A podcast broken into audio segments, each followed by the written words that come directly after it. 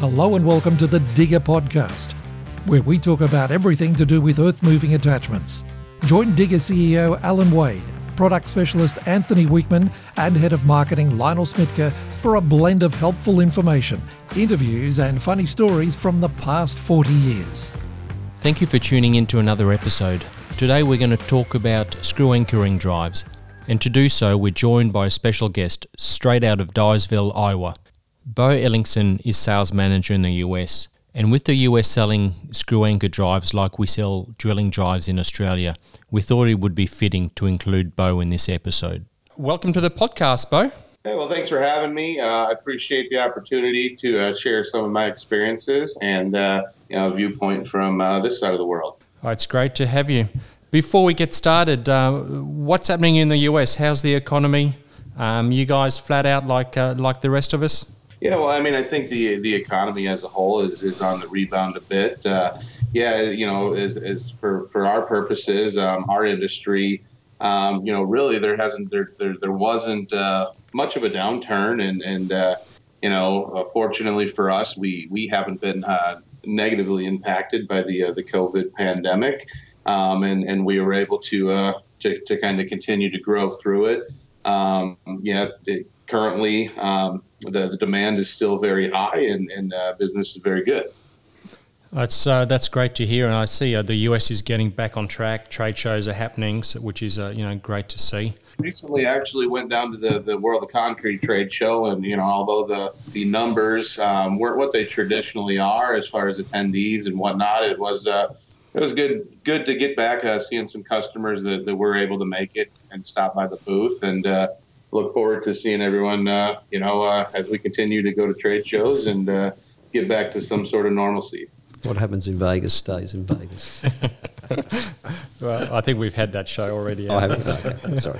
Um, before we go too much further, you'll men- you'll hear Bo mention uh, helical piles, where uh, Anthony and Alan will probably refer to them as screw piles. Bo might also refer to foot pounds of torque, uh, where in Australia we refer to it as uh, newton meters. Aluminium um, and aluminum. we may need to translate the the podcast Foot afterwards. Pounds, newton meters. All right, let's get started. Anthony, uh, what's a screw anchor drive, and how does it differ from a drilling drive? So the main the main difference, anything can screw a, a screw anchor in, and um, and lots of guys think that they've got a, a drive and they'll they'll drive an anchor in and, and walk away, but essentially, what really differentiates the um, the auger drive to a screw anchor drive is the addition of our energy control valve. So that's a um, it's protecting the the drive from any kickback, and uh, also you need to have a gearbox that is um, built to work at a constant high torque. You know, your, your drives traditional auger drive will, um, you know, sporadically hit its peak each time but um, a screw anchor drive is going to hit that peak and hold that peak for for a, a, long time while you're driving those screw anchors in down, you know, four, five, six meters, and up to 20 meters. So it's it's about how robust that drive is, and it's going to be able to handle that high torque consistently. So you can't take a drilling drive and start putting anchors in. I, I presume the uh, the RPM won't work. Yeah, you you know guys will try and you can adjust it, but you know traditionally you, you want to be augering. You're going to be up around you know depending if you're in rock, clay, whatever you're drilling. But you know traditionally guys are going to be up around that 40, 45 to 50 RPM. If you're if you're doing those sort of RPMs with a screw anchor, then you're going to just be augering that screw anchor in. You got your revolutions are going to be going too quick, and you're just going to be cutting it in rather than screwing it in and anchoring it into the ground. And don't fall into the trap of if you've got a PD forty. thinking you've got 40,000. Yeah. it doesn't work that way. Many a business has been closed down oh, and reset up. well, yeah, yeah. If um, if Cole's listening, who bought a PD40 at auction and thought he had 40,000 newton metres and started to screw anchors in. yeah. so, Bo, I think the US is well and truly uh, advanced when it comes to screw anchoring. Uh, what applications are you seeing uh, screw anchors or helical piles being used for?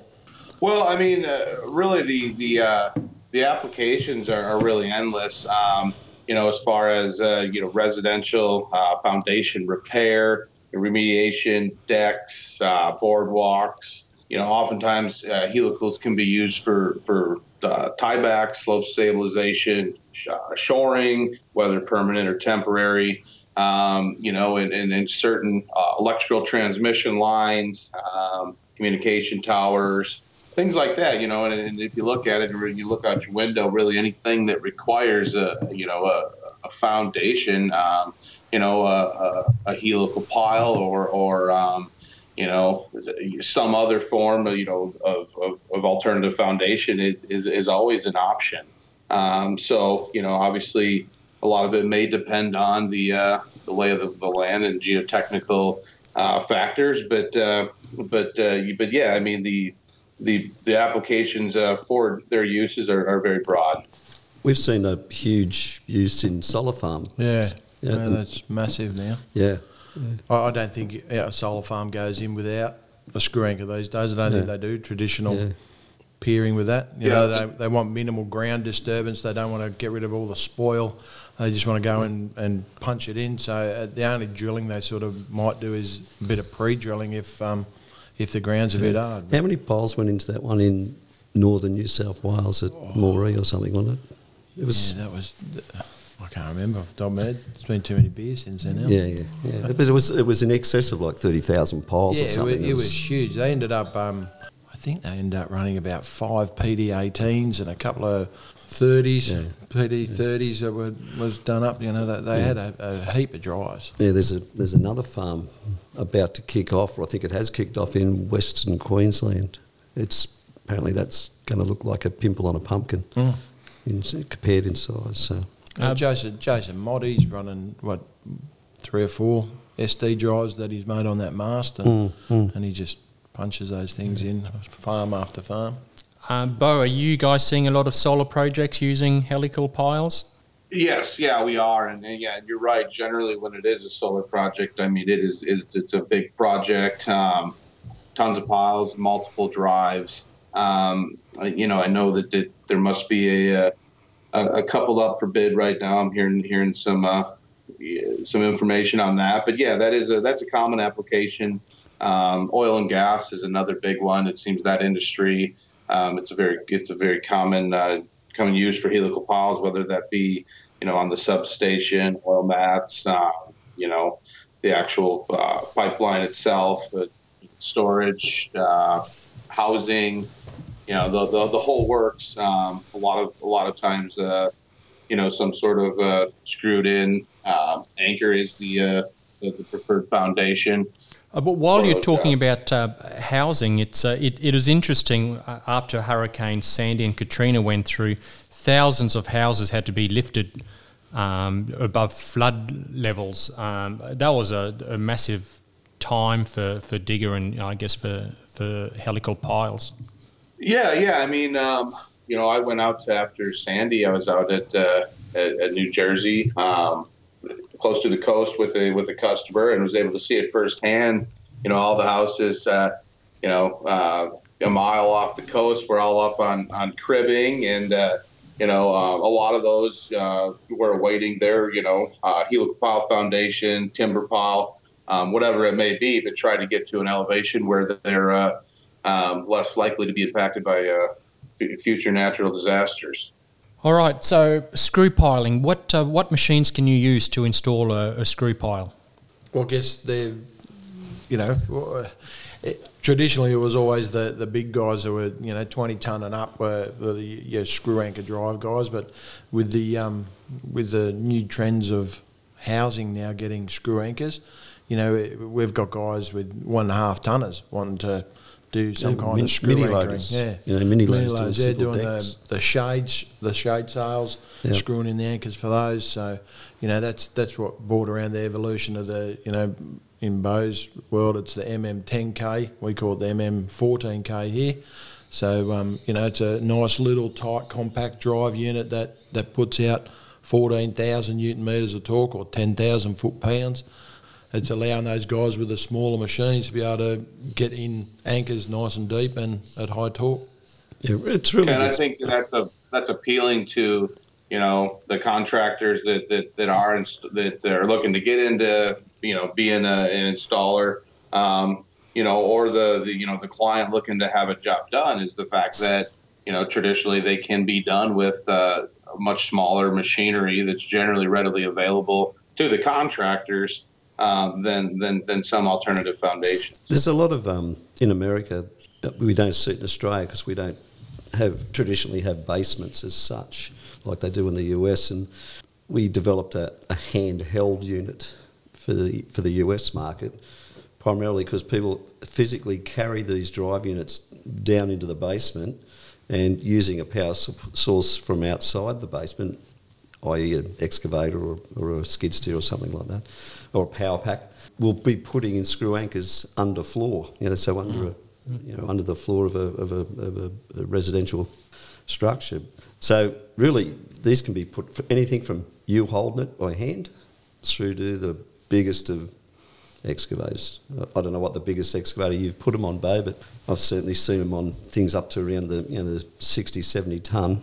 Sure. Yeah. I mean, you get up into our, you know, our XD range, the, you know, the biggest range that, that we sell, you know, the same models globally. Um, you know, yeah, you're looking at 60, 70 ton machines that, that, uh, that's feasible to fit these two minimum 50, 50 ton machines. So, um, so certainly, and, and, and to your point, you know, the, the handheld, uh, uh, market is, is, uh, it, it's still it's still prevalent. Um, I mean, if people need to get in these basement crawl spaces, elevator shafts, um, tough to tough to reach and access areas, uh, um, you know, they're getting the job done with uh, with you know portable equipment that still gives you the ability to you know to reach five six thousand foot pounds of torque, which is uh, as you can imagine be be enough uh, to, to to hold on to. That's for sure.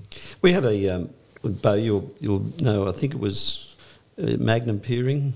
Um, I can't remember who the customer was there, that, that they needed to get in underneath uh, petroleum, inside a, um, uh petroleum refinery, and needed to get in under pipelines that were the still racking, working. yep. Yeah. Well, that was the gimbal mount. And we developed that gimbal mount to for those guys, to, and they put it on. It was it a telehandler du- uh, or a, a crane sort of setup? Uh, memory doesn't really serve what they uh, what they had it on, um, but yeah, I do recall the the application and, and just that need to keep the pickup of the machine really low and, Yeah. and to you know have the, the, the basically the top of the motor of the uh, of the drive unit essentially right underneath some some racking. And uh, yeah we were able to come up with a solution with the, the jib extension. That was really the one of the first ones we uh, we ever did. Uh, we've, we've refined them a bit since and and uh, you know most of our our uh, uh, gimbal mounts are now kind of offered with four-way swing and, and, and we made some refinements but uh, but yeah that that was a good example of uh, of uh, kind of uh, instead of just uh, providing a product and, and not a full solution Yeah. uh, you know working with the customer um, and to kind of be able to tailor a product and, and a design specific to, to their needs in the application so Yeah, we've always said we were able to solve a lot of you know most problems that you know customers you know, come to us with. Miracles take a little longer, but we, we do our best. Um, touching on mounts um, is a thing. I, I think a lot of the TPE, the telescopic extension for skid steers that we've developed, the MM10K, they've all come out of the US, where generally the rest of our product go, goes from Australia to the US. These have sort of flowed back uh, because of the demand. So we're learning a lot from the US market. Um, and uh, the jib extensions or the boom extensions, as we call them, you got to, you know, you, you have to be fortunate enough to to travel to to the different, you know, parts of the world. You know, but certainly Bo's been out here to Australia, and likewise, you know, we've been over over there to their market, and you know, to understand that, you know, geographically, Australia and the US, uh, geographically, the exact same size. It's just when you get down to population and and um, and population coverage across the country. You know, the US have been smart enough to populate their whole country, where we tend to stick to the coast. for some reason we like water and sharks. I, I, it's a great thing that um, I, I, guess we're learning so much out of the the world's biggest uh, market Oh, yeah. and uh, and bringing um, all that we've learned back to Australia. Yeah, so You, you can see how mature their market is in the sense of, you know, our, our market still is traditionally excavators doing Yeah. screw anchors and, and the old guy with the, the mini loader. Not many guys are getting into it with the skid steers. Yeah. Yet over in the US, mate, most Oh. guys have got that the TPE or Well, the, or- the, the and screw sales, the sales of TPE in the US, I'm, I, I don't know exact numbers, but You might be able to be clear on it, but they'll sell hundreds of units a year. Mm. We sell literally, Yeah, I think we do like 100. I think we did like 120 or 30, last year or something like that. you know, we do like one or two. Yeah. Like, Yeah, Yeah, just and a lot of guys them are used for drilling as well. You know, a you know, a lot of people that want to use, you know, drill 15 feet with a skid steer, and instead of having to, you know, manually add and remove extensions, well, they're just, you know, you, you get a telescopic piling extension, extend it, and, and, and you do the whole the whole thing in one pass. Um, but really, you know, all that stuff, it, it's it's been good, but uh, you know, all of it's been really driven by feedback from the customers, and and uh, you know, to, to to our credit, we listened and and and uh, and designed something that we thought would be useful and, and reflective of what they were asking for, and and uh, you know, generally when we do that, you know, with the the the gimbal mounts that we sell a lot of on the M10s, and and now we have that available up through the SD range, um, jib extensions, telescopic piling extensions. Um, it, uh, it it does set us apart, and then the the ability to uh, throw the other the complete package with the drive adapters in the mix, um, and, and and ultimately it uh, it makes the uh, you know our dealers' lives a lot easier, and and uh, ultimately the the end user, whoever's going to be using that equipment, uh, uh, it makes their life a lot easier. All right, we might move on to uh, specifics of our drive and what sets our drive apart and, uh, and why it's probably the preferred drive in the industry. Um, we might start with you, um, Alan. Uh, we make our own gearbox, and obviously that's going to be an advantage. Oh, definitely, hundred percent. We we have the total control over what's going into that gearbox, right from the design stage through to um, machining, case hardening, and whatever, whatever, and and then to the actual assembly and build of the, of the gearbox. Um, if I go back to when our, um, and I'm going back probably 15 years, when our biggest gearbox was a was a PD50, and PD50 is 38,000 newton meters. Bo can do the conversion to foot pounds, but fif- yeah, it's 38,000 newton meters. It's that, and but we know it's its maximum that that bottom gear set Series 8 will see is about 42, 45,000 newton meters.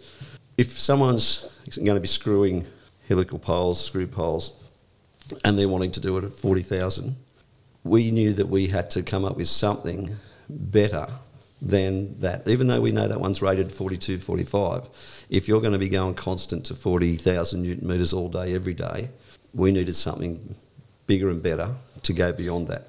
Hence, we, you know, the, without giving too much away, the, um, Series 8 is the bottom end of a, of a, of a PD50. Um, we've then developed Series 9.5 um, and so on and so on. And we progressively did that right through the range to where we're now at, at um, Series 14. Um, for a gearbox, it, it puts out 500,000 newton metres. That's, you know, put that in perspective, that's 50 tonne of rotational torque at the shaft. Now, that's, that's a huge amount of power. It's it, and it's a huge gearbox. It's it, it Oh, weighs a massive. ton. Yeah. Um, It's it's absolutely massive. It, it it stands taller than than a person. It's It's it's, it's it's taller than most most people. Yeah, Yeah, it's- And you know, and as we we said before, you can that type of that type of drive, you, minimum, you know, you want to be looking at is a is a 45 tonner, but we would we would say you know 45 through to, to 60 ton. I think we sold most of the the 500s that we've manufactured in um, all manufactured in Australia um, were have been sold into into Canada. Is that correct, Bo? Most of the I think there's about eight yeah, in you know, yeah, the, it. Uh, I, a lot of the early ones, we, we do have a few uh, you know three four I believe in the states as well, and and it seems that. Uh, um, the inquiries in that range uh, have picked up a little bit, uh, you know, uh, domestically here in, in the U.S. Yeah, we're, we're, we're actually starting to get. I think we've. There's a few jobs that are, are calling for that sort of Yeah. range. I don't know if they've come through yet, but um, yeah, there's there's been Yeah. a couple I mean, of look, that's, that's not a high. There's very few. Like the pile that that would be screwing in is massive. What's the pipe size on a pile like that? About it's 36 inch. I think the pipe is. You know, you know that you know definitely I've mil? heard of some like big 24 inches with you know big big massive triple helixes and, and things of that nature. But uh, you know, I think it, to a certain extent too, you know the uh, you know the requirement for that torque uh, kind of has to do with the, the lay of the land, stability of the land as well. So you know, I do feel um, it may be uh, a bit regional depending on the uh, the the geotechnical factors, but. Yeah.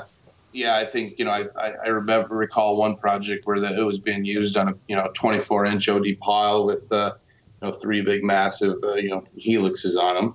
Now, the another advantage of uh, making our own gearbox is how compact the gearbox is compared um, to Oh yeah. To what else is out on the market. Yeah, and look, look, and we, we make the we make the box as, as compact as we can, choosing our gearbox the way we build the gearbox, and also the motor that we choose to put on top. You know, Yeah, how that how that interfaces with the gearbox is, is, Yeah. is part of our Yeah. selection. yeah, you know, we, we're currently using and we we we, we favour the radial piston motor. Um, pure efficiency of radial piston is just way, you know, to us is way superior, and. Handles that and high it's compact. And yeah, and it's compact. It's in compact in probably more important is the compact in height of the overall drive, um, because that's where you know you, you're hanging one of these these units under a, an excavator boom, and it's how how much pile can I get in the ground without needing extensions. It's it's a critical thing for these guys, and that's hence why we. Um, we came up with the gimbal mount. That was to increase it, and I think you know picked up at probably another look f- maybe five feet, um, fif- you know fifteen hundred mil of, of height just by going to gimbal on a just on a standard drive. Yeah, so that, that's a big, just gets them over the top of that pile. yeah, and yeah. So keeping them compact is, is, is important to us. We've ma- we've been able to um, we've been able to build a, a very very strong gearbox in a very minimal minimal space. Well, to give that a bit of context, uh, you have a story about uh, someone in Canada looking over a fence. Screw piling in Canada because of the oil, the oil um, pipelines and that up there is very is common. And we had a we had a good customer up there um, who probably took a punt on us early early in the piece. These guys go out in the drive out over the frozen ground. This is in their in the North American winter, and they'll they'll drive out over the frozen grounds, and which is like through summer is just marsh. It's just bog, um, but the ground's frozen, so they can get across these get across these grounds. Well, they go out and they'll screw piles in, um, stick saddles on the piles, and lay a pipeline, and they'll lay that from you know the very from up Alaska way, like up the very northern parts of um, Alberta, um, and they'll lay that pipeline, and they'll they'll be pumping oil down into into the refi- refineries. I think they're in North America, aren't they? Bo, they're in sort of um, Texas and around there, the big refineries, and they'll um, they'll go out and screw these things into the ground all through winter. And the story goes that this one customer, the one that took the punt on us, he was sending trucks out with, with piles and, and all day, every day, and, and you know, was a drive unit coming back broken, you know, service, repair, whatever. His over the fence neighbour, and I'm talking, this is a big industrial, you know, sites.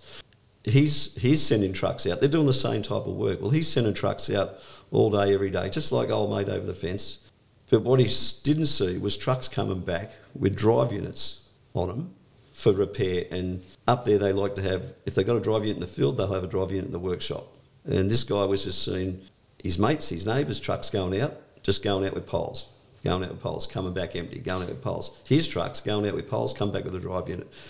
Service repair, fix, send it back out, come back with a drive unit. And he eventually he stood on a 44 gallon drum with his binoculars and looked over the fence to see see what were these drive units. and he- what brand it was. what brand it was and picked up our name and and um, and that's the business up there has grown. We've got a very good reputation with the the you know the big big market up there.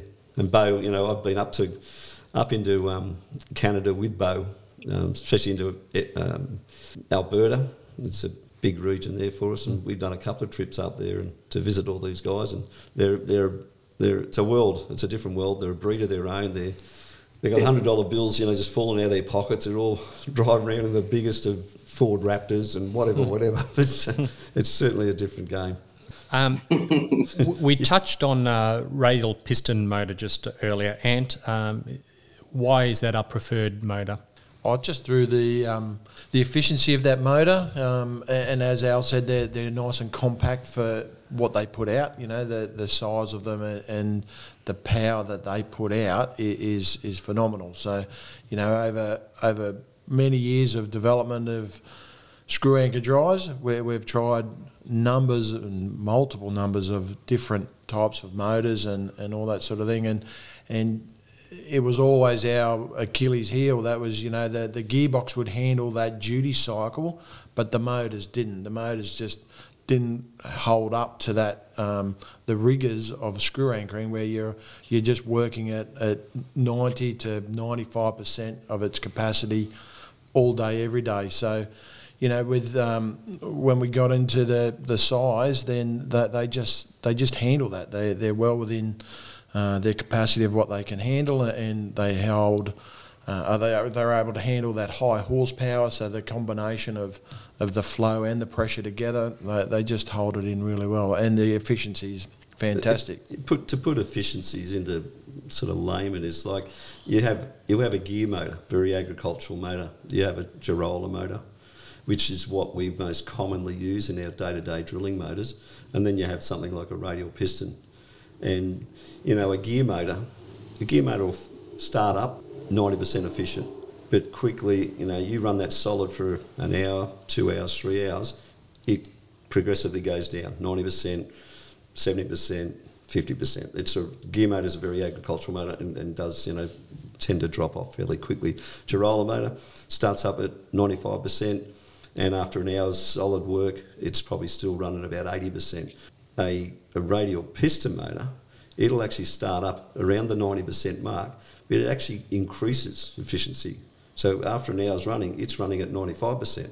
After you more constant, it'll go it basically goes up to 100% efficient because the, the, um, the actual internal workings of the motor, they, um, where oil's getting hotter and viscosity is going down, so you lose, you lose efficiency. The radial piston sort of takes up for that because it basically, I don't know how you simply say it, is just, it expands. Expands, yeah. You know, the, the, the sealing in it expands and, and you know, is still able to use that, um, use up all the power that's in that oil. Yeah.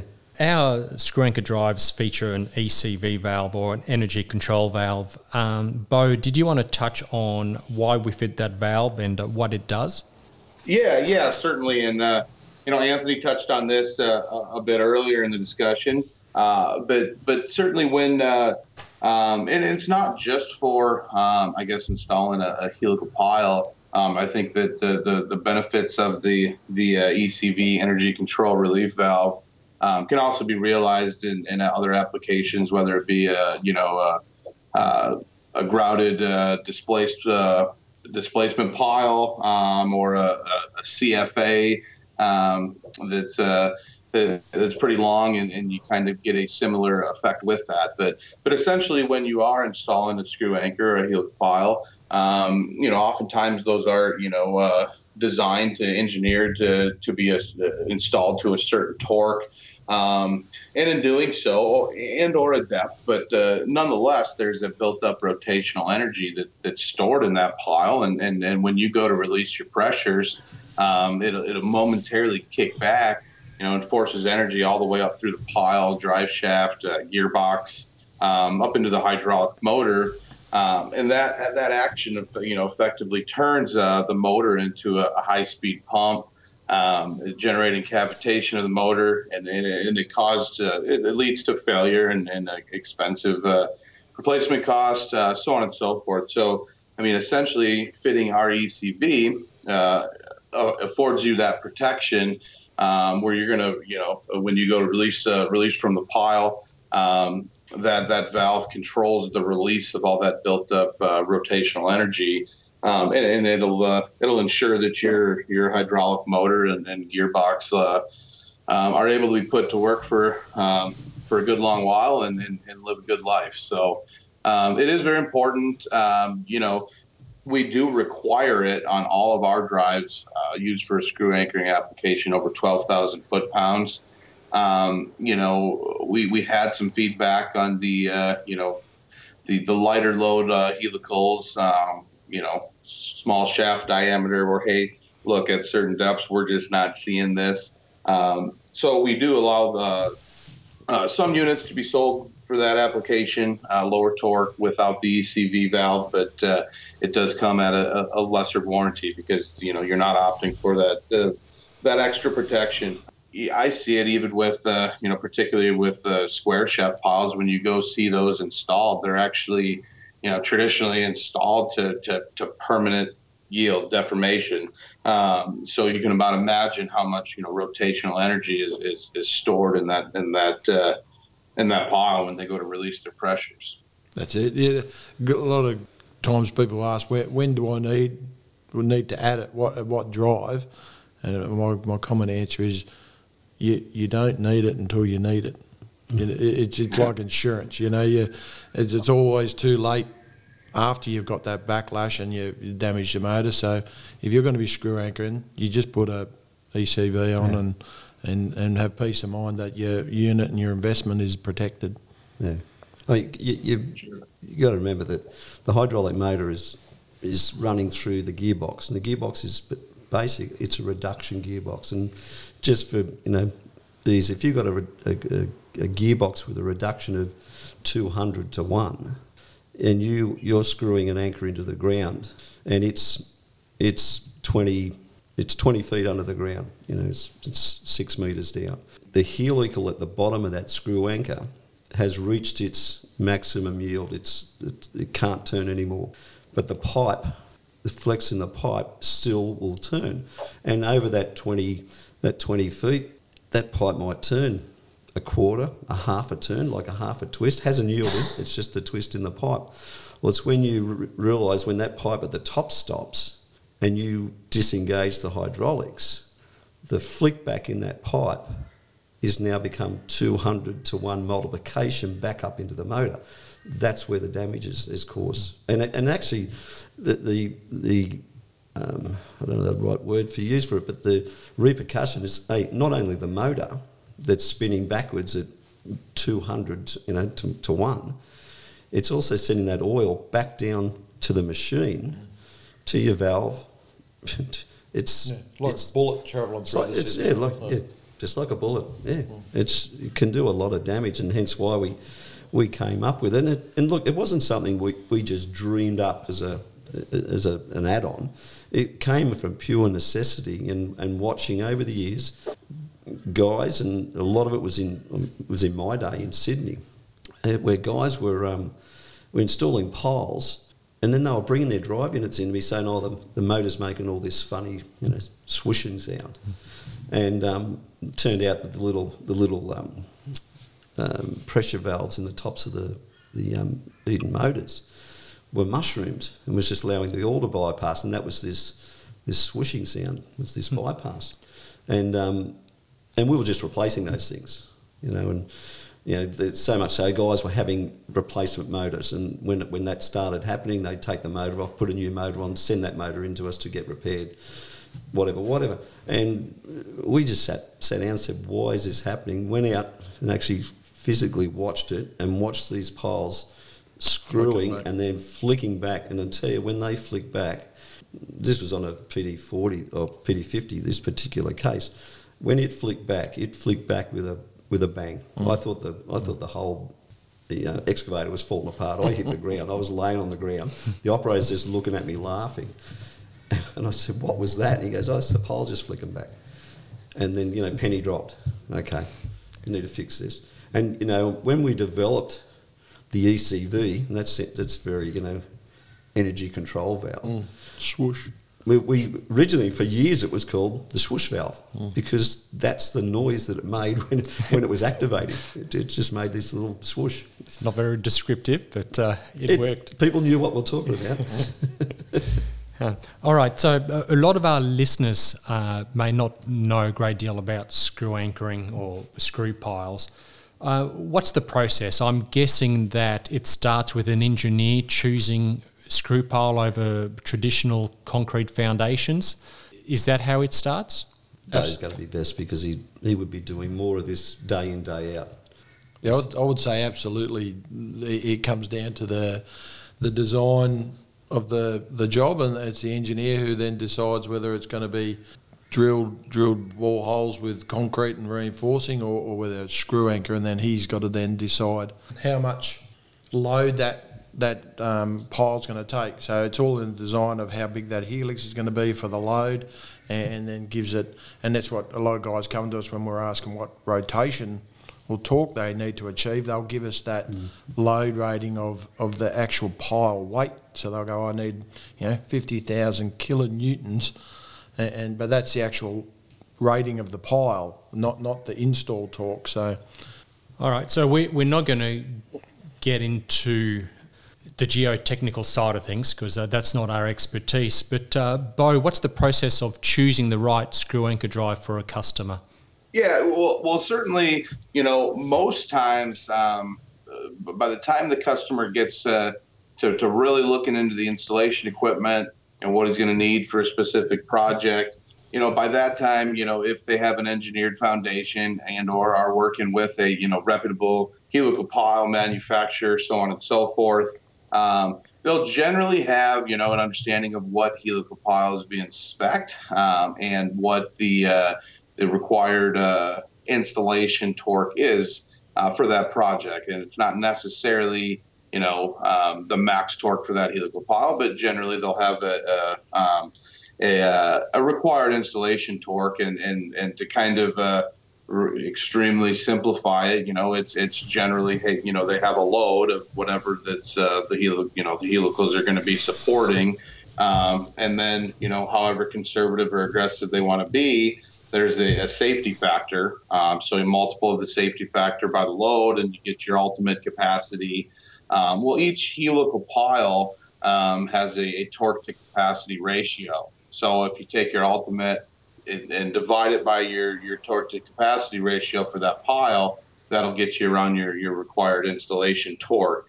Um, and and that, that all happens, um, uh, you know, uh, with involvement of a lot of other people and and uh, and, and information. But uh, generally, that's uh, they they have that when coming to us. So you know, with with uh, with anchor installation and helical pile installation, you know, torque is king. You know, you if you need the torque, you need the torque. So you know, from that point on, um, you know, really, we're just making sure that uh, for one, um, you're you you have the proper machine um, specced out for that drive head uh, and make sure that you're able to achieve the torques you need to achieve with that uh, um, with that machine, the, the, the pressures that are available from that machine, and uh, and and at the same time making sure that you're going to be able to be happy and be able to live with the speeds you're going to get with the flow on that machine.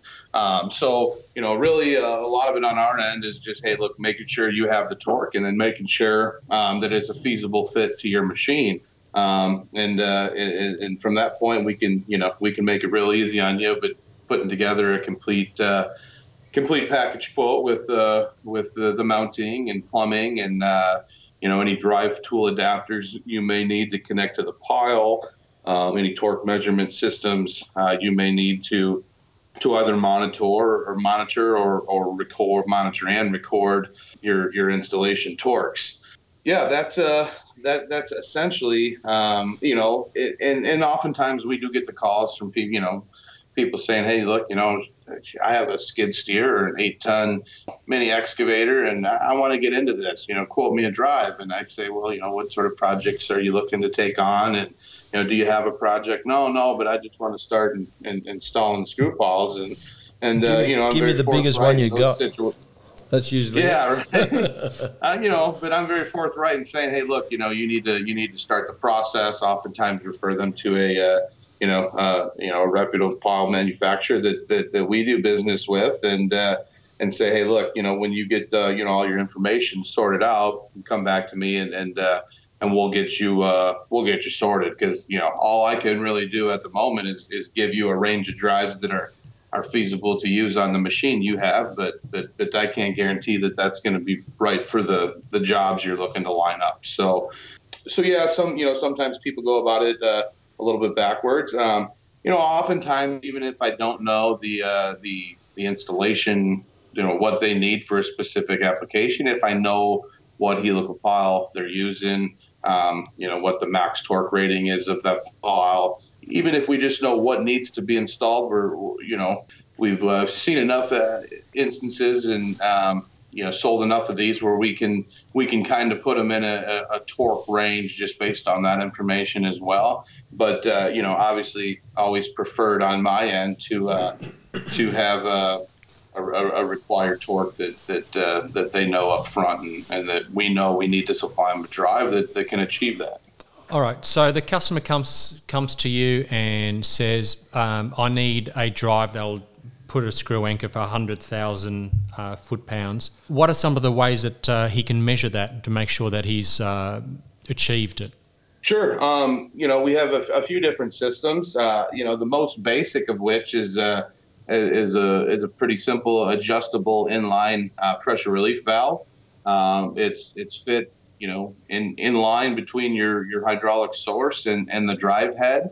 Um, there's a there's a dial gauge on on uh, on one side reading the supply and another side uh, reading the return. Um, and that's a good system because you can manually work out your differential pressure, right? The supply minus the return. That's the operating pressure. That's what's being converted to torque. And, uh, and then you correlate that to a, a torque chart uh, you know the respective torque chart for whatever drive you have. Um, one of the beauties of that system is uh, is it also allows you to bypass pressure before the head. So let's say you have a you know 20,000 foot pound head, um, but are putting in a you know two and seven eighths or three inch pile that's uh, that, that that's rated to lesser torques. You can actually, you know, if you know what torque you need, you can actually look at the torque chart and say, okay, I achieved that at you know 1800 psi, and you can you can uh, wind the relief out such that it will relieve when you achieve that pressure. So, in, in essence, it, it gives you the ability to bypass pressure before the before the head to protect your steel in those uh, in those instances. Um, so that's the, the most inexpensive, also the most uh, you know manual of the systems. Um, we have a, an electronic differential pressure gauge that uh, is able to be fit to, you know, to, to really drives we sell worldwide. Um, and, uh, and it's uh, electronic pressure reading transducers plumbed right in at the motor um, that, uh, that, that in real time you get, uh, you get differential pressure um, on a digital display in cab, and and and again, you can be you correlate that right to the uh, the torque chart and have a good estimation of, of where you're at. And uh, you know, the most sophisticated and expensive of them all is the, is the calibrated torque measurement. Um, you know, it, it, seems that the industry's uh, moving towards calibrated torque measurement. Obviously, everybody has a vested interest in and uh, and in knowing that that pile is installed to the the, the torque that it needs to be uh, installed to. With these systems, uh, you know, we have a, a, few, a couple different systems now. A torque hub that actually sleeves over the, the shaft of the the uh, the drive, the output shaft, or a, uh, a torque spool that is kind of flange to flange and fit in between, um, and you have to connect to with a with a uh, you know steel fabricated adapter. But but essentially these systems are, are, are great because um, it leaves the guesswork out of it. Um, you know that uh, you know that the, the, the, the, torque reading you're getting is a calibrated actual torque measurement. All of the data um, is is recorded. Um, it's able to be uh, exported uh, to your email, downloaded via USB, and then the software is pretty user friendly as well, where you can graph this information know, print it off, have have the project managers, engineers a record, um, sign off on it, and, and away you go. So it, it uh, to a certain level gives that uh, installer, uh, you know, uh, another uh, another tool in his bag and, a, and another level of accountability um, when uh, when bidding on projects and so on and so forth. All right, just moving on to Australia, I think we, we find that there's a slightly different system in the US where pile manufacturers will have their own uh, schools or uh, uh, learning centres and they train new uh, installers how to install piles. They'll sell them the drive, they'll sell them the piles and, and set them on their way to, to a brand new business. Um, that model hasn't come out in Australia and so on. Alan, do you see that as a as a likely? Um, it's, it's heading that way. It's, it's it's heading that way, but it's it, it's different. It's you know in the US, you know there's these you mentioned pole manufacturers that actually do everything. They they manufacture the pole, they engineer the pole, they they they have direct contact with um, foundation engineers, um, with you know, someone doing a job will actually contact these people direct. Um, and they and these particular organisations will have all across the US have will have certified pile installers of their of their particular pile. Here in Australia, we've got pile manufacturers, and then we have installers. There's it's sort yeah, of they, like yeah, they sort of set up a Yeah. like a subcontractor and give them a brief training and, and how to do it and but yeah they're not they're not sort of tied together. They're not. Yeah, they're not tied together. It's it's it's look. It's different, and, and there's a lot of differences between the US and, and Australia and the markets and in you know whatever. But um, I I do see it coming, and it slowly is. And you know I think down in our southern states, Victoria, around there, I'm seeing it more come into into that way. Um, as opposed And to Victoria Victoria's probably the most mature market for screw anchor Oh, now, yeah. isn't it? hundred percent. I mean, once it was a Queensland thing when, when piling first came out and the Yeah. screw piling, but yeah, it's um it's boomed down in Yeah, Vic. yeah. You know, I, I just feel that we need more of that education process, but uh, not just at installer level, but um, we need more engineers to choose uh, screw anchors over Yeah. traditional concrete foundations. There's as well. um, look in the U, you know the US they have um, there's there's engineers over there who've if you think about it, they've dedicated their life their life learning to screw poles and and the whole concept and and it's not a new thing it goes back to the psh, 1800s or something it's, it's like nothing that's you know happened just this this you know this Well, what I see over here is too is like you know, um, you know, to, to to the credit of the helical pile manufacturers, the the major players in that realm, um, you know, they'll you know we're, we all have to compete with somebody, but at the end of the day, I, I think that they do. You know, I'm on the other end of it, but. Uh, I think they do a good job of, uh, of kind of banding together um, to, to promote the technology as a, Mhm. as a whole.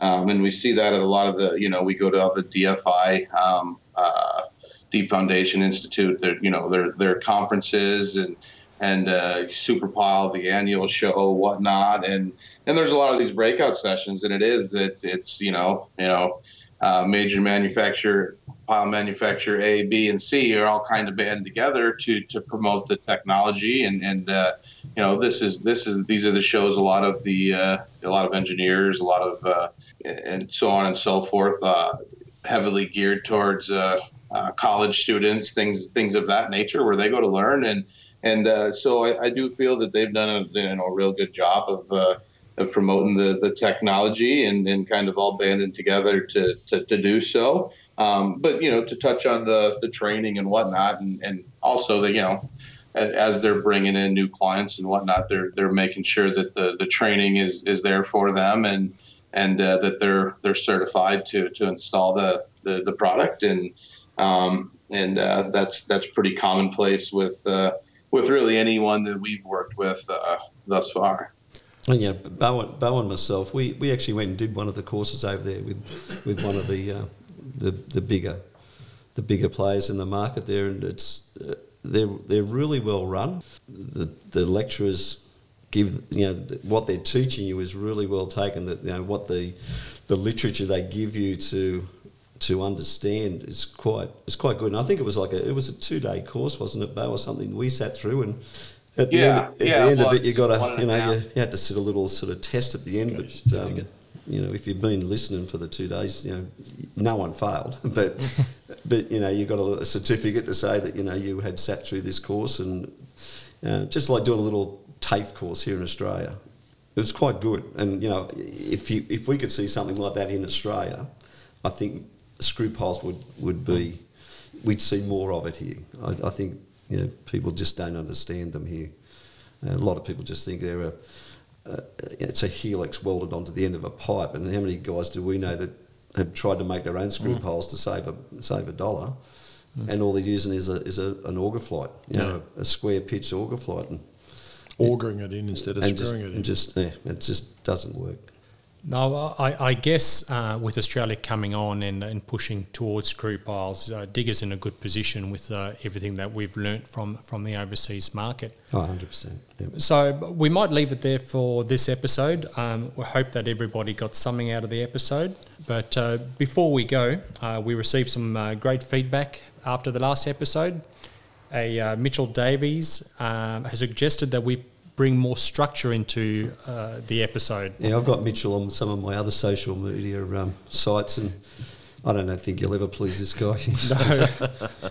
no. So anyway, Perpetual uh, Whinger. uh, look out for uh, new segments in the new episode, new and improved uh, podcast, hopefully. Bo, we thank you for joining us. Thank you for sharing your knowledge with us. Yeah, And- appreciate you having me. Uh, it's been fun. all right. Bye for now. See you, Bob. Right. Thank you. See you guys. Before we go, if you have a question regarding this podcast or a topic suggestion for a future podcast, let us know by emailing podcast at digga.com. We'll try to answer your questions in an upcoming episode. If you enjoyed this episode of the Digga podcast, don't forget to subscribe or follow so you don't miss the next one. And leave us a five star review while you're there. And also, don't forget to tell your friends about it. Remember, you can follow us on Facebook, LinkedIn, Instagram, and through our website digga.com. Thanks for listening.